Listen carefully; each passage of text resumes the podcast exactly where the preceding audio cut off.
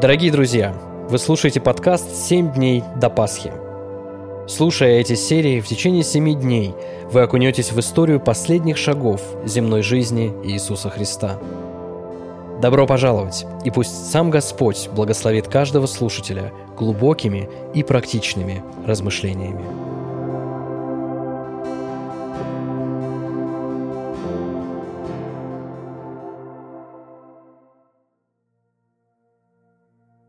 День четвертый. Арест. Вчера мы с вами посмотрели на молитву Иисуса Христа в Гефсимании и на его глубокие переживания о предстоящих крестных страданиях, а также обратили внимание на смысл, суть этих страданий. Сегодня же мы увидим, как ведет себя Иисус во время своего ареста.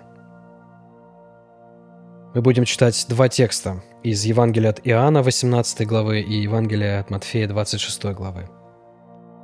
Евангелие от Иоанна 18 глава со 2 по 11 стих. Знал же это место и Иуда, предатель его, потому что Иисус часто собирался там с учениками своими. Итак, Иуда, взяв отряд воинов и служителей, и от первосвященников, и фарисеев, приходит туда с фонарями и светильниками и оружием – Иисус же, зная все, что с ним будет, вышел и сказал им, «Кого ищете?»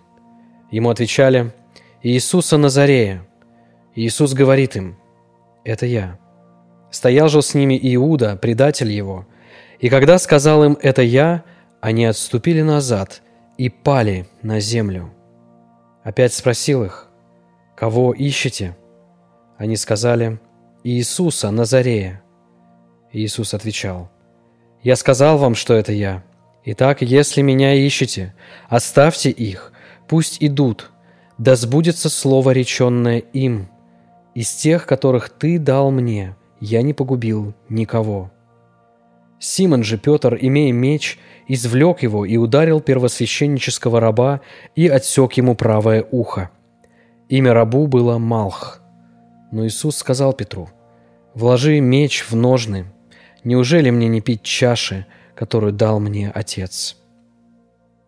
Евангелие от Матфея, 26 глава, 47 стиха по 56. Когда еще говорил он, вот Иуда, один из двенадцати, пришел с ним, и множество народа с мечами и кольями от первосвященников и старейшин народных. Предающий же его дал им знак, сказав, «Кого я поцелую, тот и есть, возьмите его».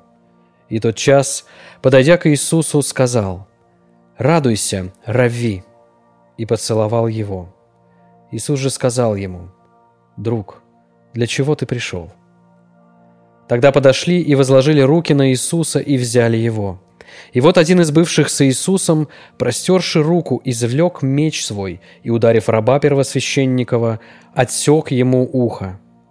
Тогда говорит ему Иисус, «Возврати меч твой в его место.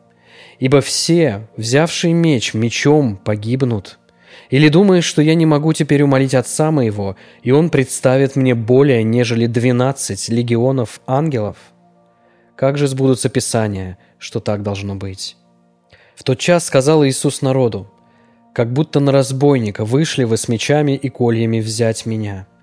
Каждый день с вами сидел я, уча в храме, и вы не брали меня. Это же все было, да сбудутся писания пророков. Тогда все ученики, оставив его, бежали. Весть о пророке-чудотворце, накормившем пять тысяч человек тремя рыбками и воскресившего мертвого человека, конечно же, достигла воинов-первосвященника. Человеческая власть базируется на страхе и силе.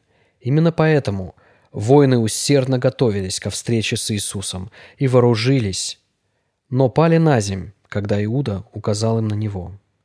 Они привыкли арестовывать злодеев и преступников, потому что знают, что каждый такой человек обладает особой силой и будет до конца обороняться.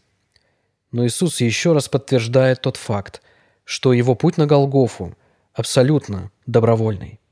Более того, Всем этим воинам не хватило бы оружия и сил противостоять хотя бы сотой части тех сил, которые могли бы вступиться за Иисуса. Мы видим, как в Ветхом Завете в битве с Синнахиримом один только ангел уничтожает 10 тысяч воинов. А тут Господь упоминает о 12 легионах ангелов. Как жалко в свете этого выглядят действия воинов. Они думают, что эта их сила позволила им схватить Христа. Как жалко выглядит поступок Петра. Иисус не только сам не противится предначертанному злу, но и побуждает Петра к этому. Если твоя цель – захватить мир и удерживать его во что бы то ни стало в своей власти, ты будешь действовать человеческими методами. Но если твой противник – сам дьявол и смерть, ты должен действовать совершенно иначе. Сила Христа – любовь. Он есть любовь. Именно поэтому на предательство Иуды он не отвечает злобой или угрозами. Напротив, заботится о его сердце и даже после того, как роковое предательство совершено. На глупую агрессию Петра он реагирует добрым исцелением своего врага. В этой сцене ареста мы видим столкновение человеческих властей с самим Богом. Так может поступить только Бог. Только Бог заботится о своих врагах, о тех, кто живет своими целями сегодня, кто лично или публично отвергает факт его владычества. Для всех идет дождь и светит солнце, потому что Бог милостивый и любящий. Атеист – это человек, который отвергает Бога и Его Слово, может сказать, если Бог есть, то пусть меня ударит молния прямо сейчас – но в этот момент самым большим доказательством существования библейского Бога является тот факт, что молния не убивает грешника. Именно потому, что Бог милостив. Увидев, что Иисус не собирается обороняться, ученики оставляют его одного. Его план – искупление через смерть, кровь Нового Завета. Их план – личный комфорт и мнимая свобода. Иисус – Бог, добровольно отдающий себя на растерзание грешникам.